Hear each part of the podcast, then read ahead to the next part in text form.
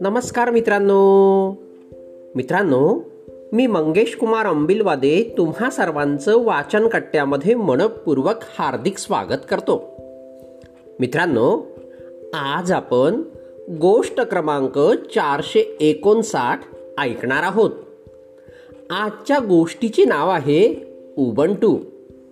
चला तर मग गोष्टीला सुरुवात करूया.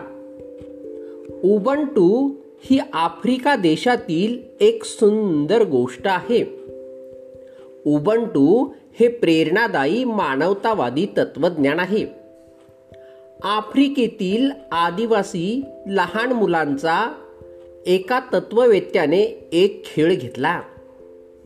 त्या खेळामध्ये एका झाडाखाली एक मिठाईचे बास्केट ठेवले.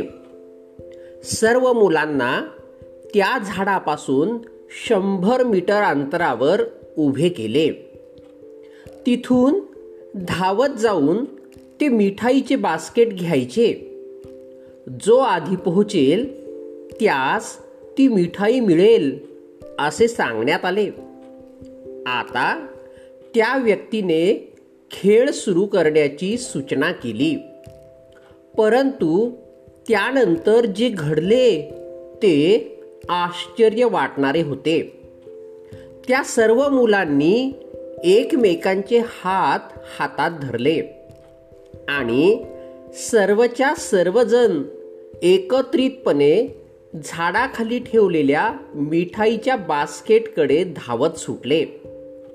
एकाच वेळी तिथे सर्वजण पोहोचले. ती मिठाई सर्वांनी समान वाटून घेतली व सर्वांनी मिळून त्या मिठाईचा आस्वाद घेतला. यावर त्या तत्वज्ञाने मुलांना असे करण्याचे कारण विचारले असता उत्तर मिळाले उबंटू.